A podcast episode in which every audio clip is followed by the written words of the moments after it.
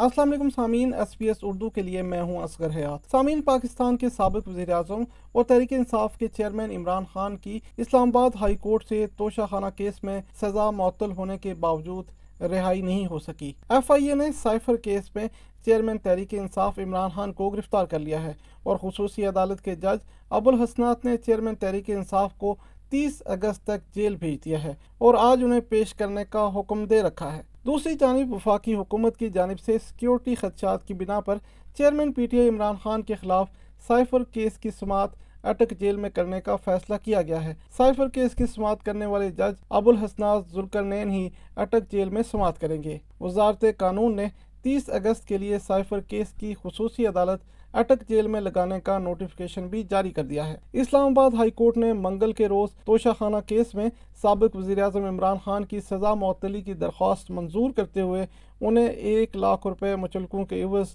رہا کرنے کا حکم دیا۔ چیف جسٹس عامر فاروق کی سربراہی میں دو رکنی بینچ نے محفوظ شدہ فیصلہ سنایا۔ عدالتی فیصلے کے بعد وکلا نے خوشی منائی اور چیئرمین پی ٹی آئی کے حق میں نعرے بازی کی۔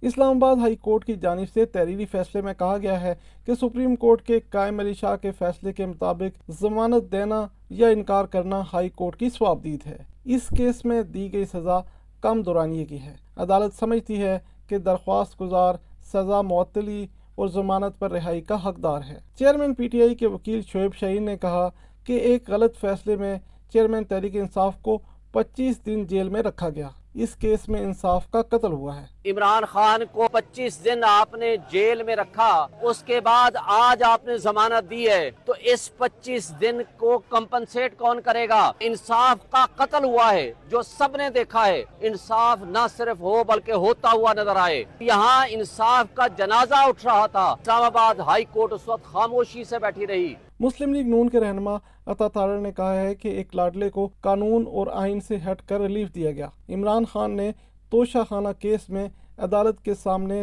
تاخیری حربے استعمال کرنے کی کوشش کی۔ جتنا بڑا یہ ریاست مدینہ کا دعوے دار ہے، یہ آگے کہتا کہ جی میری پوری تلاشی لیں۔ دو دفعہ بلایا، تین دن انتظار کیا، نہیں آئے۔ آپ تاخیری حربے استعمال کرنا چاہتے تھے کیونکہ آپ کو پتا تھا کہ آپ نے چوری بھی کی ہے اور ایک بیوپار کیا۔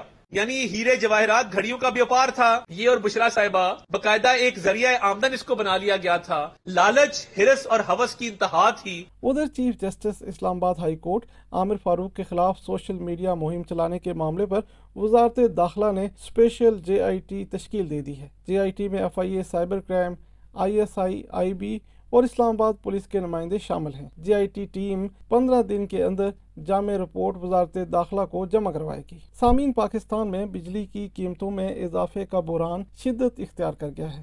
ملک کی عوامی احتجاج کے بعد پاکستان کی نگران وفاقی حکومت نے بجلی کے بلوں میں عوام کو ریلیف دینے کے لیے سر جوڑ لیے ہیں۔ نگران وزیر اعظم انوار الحق کاکڑ کی زیر صدارت نگران وفاقی کابینہ کا اجلاس ہوا، جس میں پاور ڈویژن کی جانب سے عوام کو ریلیف دینے کے لیے مختلف تجاویز پیش کی گئی جن پر بحث کے بعد وفاقی کابینہ نے جولائی اور اگست کے بلز قسطوں میں ادا کرنے کی اصولی منظوری دے دی۔ ذرائع کا کہنا ہے کہ وفاقی کابینہ کے اجلاس میں فیصلہ کیا گیا کہ فی یونٹ قیمت میں کمی کا فیصلہ آئی ایم ایف سے مشاورت کے بعد کیا جائے گا۔ وزارت خزانہ کے حکام نے کابینہ کو بتایا کہ بجلی کے بلوں میں ٹیکسیشن میں کمی آئی ایم ایف کو اعتماد میں لیے بغیر نہیں ہو سکتی۔ ادھر بھاری برکم بلوں کے خلاف مختلف شہروں میں عوامی احتجاج پانچویں روز میں داخل ہو گیا ہے۔ حیدرآباد میں شٹر ڈاؤن کر کے تاجر سڑکوں پر نکلا ہے۔ راول پنڈی میں مظاہرین نے واپٹا دفتر کا گھیراؤ کرتے ہوئے نعرے لگائے۔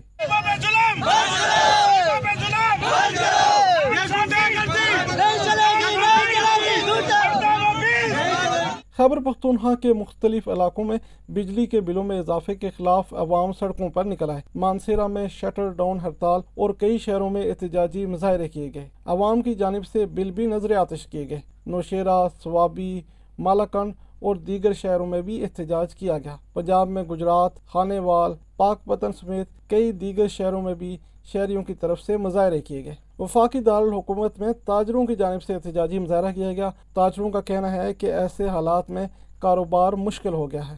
عوام اپنے حق کے لیے متعد ہو جائے۔ راول پنڈی کے وکلا نے واپڈا کے خلاف کیسز مفت لڑنے کا اعلان کیا۔ یہ چاہتے ہیں کہ یہ جو پاکستانی قوم ہے یہ بھیڑ بکریاں ہیں ان کو جس طرح ہم کہیں یہ اسی طرح ہمارے پیچھے چلے اگر پاکستانی قوم متحد ہو جائے یہ جو حکمران ہیں پاکستانی عوام کے ساتھ زیادتیاں کر رہے ہیں پاکستانی تاجروں کے ساتھ زیادتیاں کر رہے ہیں۔ اگر آپ متحد ہو جائے تو ان کو اسی طرح ان کا جواب دیں۔ کسی بھی غریب شخص کا وابڈا کی جانب سے میٹر کاٹا جاتا ہے۔ District bar association Rawalpindi کے وکلا متحد ہو کر اس شخص کی فری میں وکالت کریں گے۔ اس کے علاوہ اگر آپ میں سے کوئی بھی شخص وابڈا سے متعلق، بجلی سے متعلق، اضافی ٹیکسوں سے متعلق کوئی بھی کیس کرنا چاہتے ہیں، تو وکلا ٹیم اس کو اپنی فری ایڈ مہیا کرے گی۔ ادھر جی ڈی اے کی رہنما سائرہ بانو نے کہا ہے کہ بجلی کے اضافی بلوں نے غریب امیر کی تمیز ختم کر دی ہے۔ انہوں نے کہا کہ اب وہ پارٹیاں بھی اپنے کارکنوں کو احتجاج میں شرکت کا کہہ رہی ہیں جو سولہ ماہ اقتدار میں رہیں۔ کچھ جماعتیں احتجاج کی کال دے رہی ہیں کہ بجلی کے بلوں کے خلاف احتجاج کریں۔ کہ یہ وہی جماعتیں ہیں جنہوں نے سولہ ماہ اقتدار کا مزہ لوٹا۔ ان جماعتوں کا احتجاج مجھے سمجھ نہیں آ رہی۔ حکومت سے دس بردار ہوئے، بیس دن ہوئے۔ اتنے ہی دن نگراں حکومت کو آئے ہوئے۔ کھانا تو آپ بنا کر گئے تھے، نگراں حکومت نے تو آپ کا پکا ہوا کھانا سرو کیا ہے۔ دوسری جانب نگران وزیر اطلاعات و نشریات مرتضی سولنگی نے کہا ہے کہ کسی بھی معاملے پر پرامن احتجاج عوام کا حق ہے۔ تاہم، پرتشدد حملے اور سرکاری عملے کو نشانہ بنانے کی اجازت کسی کو نہیں دی جائے گی۔ سماجی رابطے کی ویب سائٹ پر اپنے پیغام میں انہوں نے کہا کہ صرف احتجاج، بل جلانے اور بل نہ دینے سے بجلی سستی نہیں ہوگی، بلکہ اکثر لوگوں کے گھروں میں اندھیرا ہوگا۔ سامعین، پاکستان کی سیاسی جماعتیں نوے روز کے اندر الیکشن کے انعقاد کے مطالبے پر تقسیم کا شکار ہو گئی ہیں۔ پی ٹی آئی اور جماعت اسلامی کے بعد پیپلز پارٹی نے بھی الیکشن کمیشن کے سامنے نوے روز میں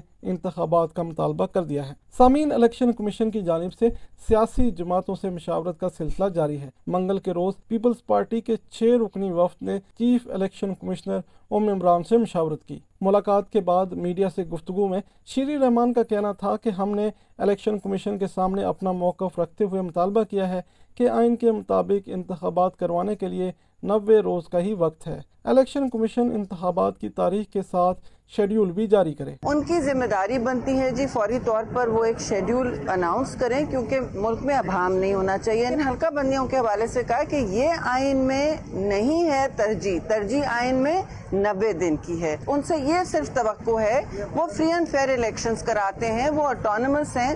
وہ ایک انہوں نے اپنی حیثیت اور ایک ریپوٹیشن بنائی ہے۔ سابق وزیر اعلیٰ سندھ مراد علی شاہ نے واضح کیا کہ سی سی آئی کے اجلاس میں میں اکیلا نہیں تھا، جس نے مردم شماری کی منظوری دی، بلکہ سارے وزرائے اعلیٰ نے آئینی پیچیدگی دور کی۔ اس وقت سی سی آئی میں چھ لوگ موجود تھے، میں اور نوید کمر صاحب ممبرز تھے، کائرہ صاحب بھی وہاں موجود تھے، جو اسپیشل انوائٹی تھے، جو اپروو ہوئی ہے سینسس اس کے اندر اگر آپ دیکھیں تو آرٹیکل ففٹی ون فائیو پہ جو بندش ہے کہ جی اگر سیٹس چینج ہوتی ہیں تو دوبارہ کانسٹیٹیوشنل امینڈمنٹ ہوگی۔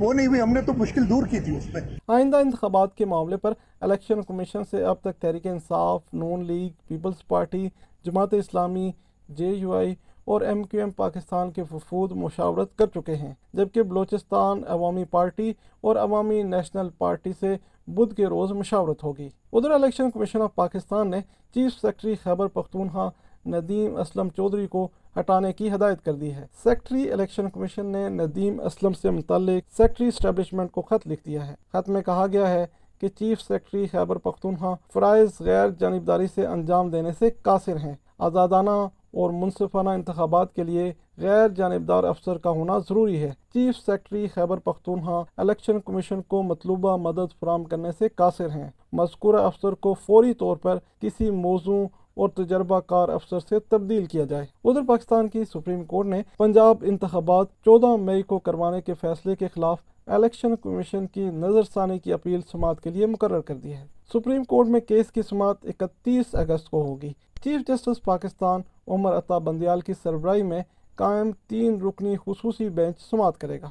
سامعین سائفر کیس میں سابق وفاقی وزیر اور تحریک انصاف کے رہنما اسد عمر کو ریلیف مل گیا ہے۔ سائفر کے لیے قائم خصوصی عدالت نے سائفر کیس میں سابق وفاقی وزیر اسد عمر کی چودہ ستمبر تک ضمانت قبل گرفتاری میں توسیع کر دی ہے۔ خصوصی عدالت کے جج ابو الحسنات نے اسد عمر کو وفاقی تحقیقاتی ایجنسی کے سامنے پیش ہونے کا حکم دے دیا۔ میڈیا سے غیر رسمی گفتگو میں اسد عمر نے کہا کہ سائفر ایک کلاسیفائڈ دستاویز ہے جو دفتر خارجہ سے باہر نہیں آ سکتی، جس کے پاس ہوگی سائفر کی کاپی یا ٹرانسلیشن ہوگی۔ ادھر سائفر کیس میں ہی عدالت نے وائس چیئرمین تحریک انصاف شاہ محمود قریشی کو مزید دو روزہ جسمانی ریمانڈ پر ایف آئی اے کے حوالے کر دیا۔ عدالت نے شاہ محمود قریشی کو تیسری مرتبہ ایف آئی اے کے حوالے کیا۔ اس سے قبل ان کا چار روزہ اور پھر تین روزہ جسمانی ریمانڈ دیا گیا تھا، جس کے بعد پی ٹی آئی کے وائس چیئرمین کی جسمانی ریمانڈ کی مدت اب نو روز ہو گئی ہے۔ دوسری جانب اسلام آباد کی انسداد دہشت گردی کی عدالت نے سابق وفاقی وزیر شرین مزاری کی صاحبزادی ایمان مزاری کو تین روزہ جسمانی ریمانڈ پر پولیس کے حوالے کر دیا ہے۔ انسداد دہشت گردی کی عدالت کے جج ابو الحسنات نے ایمان مزاری کے خلاف کیس کی سماعت کی، جس سلسلے میں پروسیکیوٹر راجہ نوید عدالت میں پیش ہوئے، جبکہ ایمان مزاری کی جانب سے زینب جنجوا پیش ہوئی پروسیکیوٹر راجہ نوید نے ایمان مزاری کے جسمانی ریمانڈ کی استدا کی، جس کی وکیل سوائی نے مخالفت کی۔ ایمان مزاری کے وکلا نے انہیں کیس سے ڈسچارج کرنے کی استدا کی۔ عدالت نے فریقین کے دلائل سننے کے بعد ایمان مزاری کو تین روزہ جسمانی ریمانڈ پر پولیس کی تحویل میں دے دیا۔ عدالت میں ایمان مزاری اپنی والدہ سے ملاقات کے دوران جذباتی ہو گئیں۔ ایمان مزاری کو اسلام آباد پولیس نے بیس اگست کو ان کے گھر سے بغاوت کے مقدمے میں گرفتار کیا تھا۔ یہ تھی اب تک کی اہم ترین خبریں۔ آئندہ مزید خبروں کے ساتھ حاضر ہوں گے۔ تب تک کے لیے اجازت دیجیے اسلام آباد سے ایس بی ایس اردو کے لیے اصغر حیات۔